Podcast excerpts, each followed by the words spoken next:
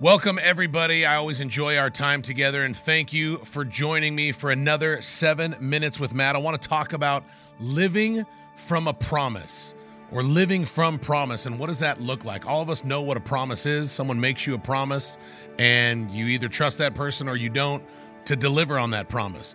A lot of promises that we have are short term. Um, you know, like I promised my daughter I was going to pick her up from school today. She's going to find out if that promise is real or not right around 3:30 today. But how do you live from a promise? And a lot of believers claim that they are living from a promise, but deep down inside, it's hard to actually believe that, especially as life goes on and circumstances happen and life happens and things pretty much point to everything but the promise that God gave you and you start to believe different things other than the promise. So, I wanted to talk about how do you actually live from a promise? And most of God's promises aren't seen yet. And so it takes faith, and we all know that it takes faith. Well, well, what is faith? I mean, I have faith that, you know, right now, you know, our producer Eli I have faith in him that the cameras are rolling and that this microphone is working and that by the time you actually hear this, it'll sound good. I don't know how any of this stuff works. I don't know how the cameras work, the microphone works. He does. I have faith in him that this is all going to work out well. Well, that's a little short term uh, faith promise that I have on. But how do you base your life on a promise, especially when life shows you everything but the promise that God gave you? Well, two things. One, like I said, most of God's promises aren't seen yet, but if God gave you a promise, you can trust that it is good, right? Some of us are holding on to a promise that God is going to bless our marriage, even if our marriage is going through hell. God made us a promise that our child will come back to Him, even though our child is living a life of hell right now. Of course, we think of like the prodigal son, stuff like that. Some of us have a promise of healing, and we woke up this morning and we feel absolutely terrible, but we know we have a promise of healing from God. So, how do you live from a promise? It takes faith. And the Bible says faith comes by hearing and hearing the word of God. The only way you can truly live by faith, real faith, right? Faith is the substance, right? Faith is something you actually obtain and have. How do you do that? Well, the Bible says you do it by listening to the word of God, by hearing the word of God. And if you ain't opening your Bible, it's almost or it is impossible to have faith. And I and I talk about this from experience, you know. Some of you may or may not know that God gave my wife and I a promise that we will have another baby in our latter years, if you will, because he gave us that promise when we were 42. So when God gives you another promise of a child at 42 years old, how many of you know, know that that's going to take some faith? But here's what his promise was to us He promised us that we were going to have another baby girl and that she was going to be the joy of our life. That was the promise that my wife and I heard very, very clearly. Then life happened right? Our first three children, you know, we tried and she got pregnant a month, and I think our last baby took two months. Well, now we're going on our fourth baby at 42 years old.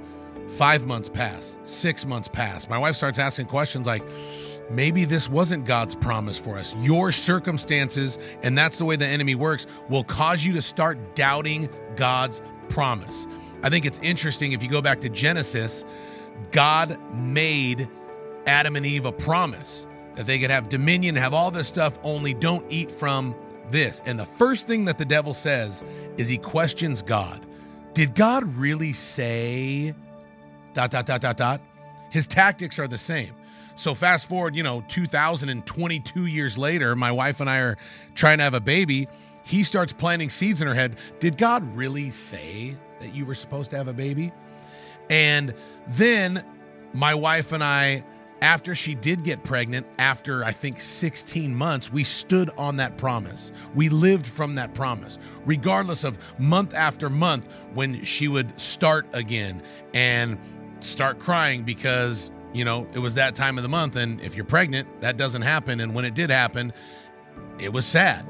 And what we did is we continued to live from the promise by faith, going back to the promise that God gave us, going back to the word and standing from that. Now, here's the other factor and the other problem God said she would be the joy of our life. Well, most of you that know our situation, we had two kids that were diagnosed with cystic fibrosis, which is a genetic disease, which means there's always a 25% chance we would have another child if we did that would have a cystic fibrosis diagnosis. Well, of course, my wife and I moved forward in faith. We never thought in a million years our daughter, who was going to be the joy of our life, would have that diagnosis. And I even wrote this down in my journal.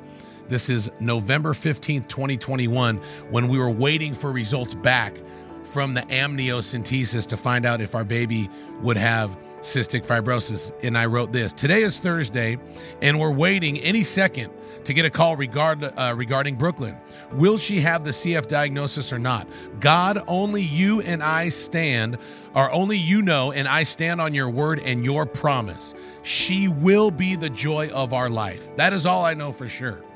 I also know that I trust you and that your plan for us is good. And this is where it gets tough because I wrote this. Deep in my heart, I believe she will not have the diagnosis. Unfortunately, she ended up having the diagnosis. I didn't know this at the time, but I did write, She will be a miracle, a promise, and a joy that will complete what Terry and I have stood on and have hoped for for our relationship. God, you are so good to us. Thank you. At that time, I never thought in a million years I'd get that diagnosis, but I stood on the promise that she would be the joy of our life. So after she was born, we get the diagnosis that she has it. This is when you stand on the promise of God, right? You have to live from promise. God gave Abraham a promise that he would have a child in his old age. He was 90 or 100 years old. He didn't look at the circumstances, he stood on the promise of God. And now, if you fast forward to our life now, Brooklyn just celebrated nine months. And does she have this diagnosis? Yes. Is she the joy of our life? Yes. The promise outweighs our problem. And in the end, my daughter will be made well, whole, delivered, healed, free, because that is the promise. What is your promise from God? What did God promise you? And now life is trying to beat that down. I challenge you right now to hold on to the promise of God and not the problems of life. Thank you so much for joining me for another seven minutes with Matt.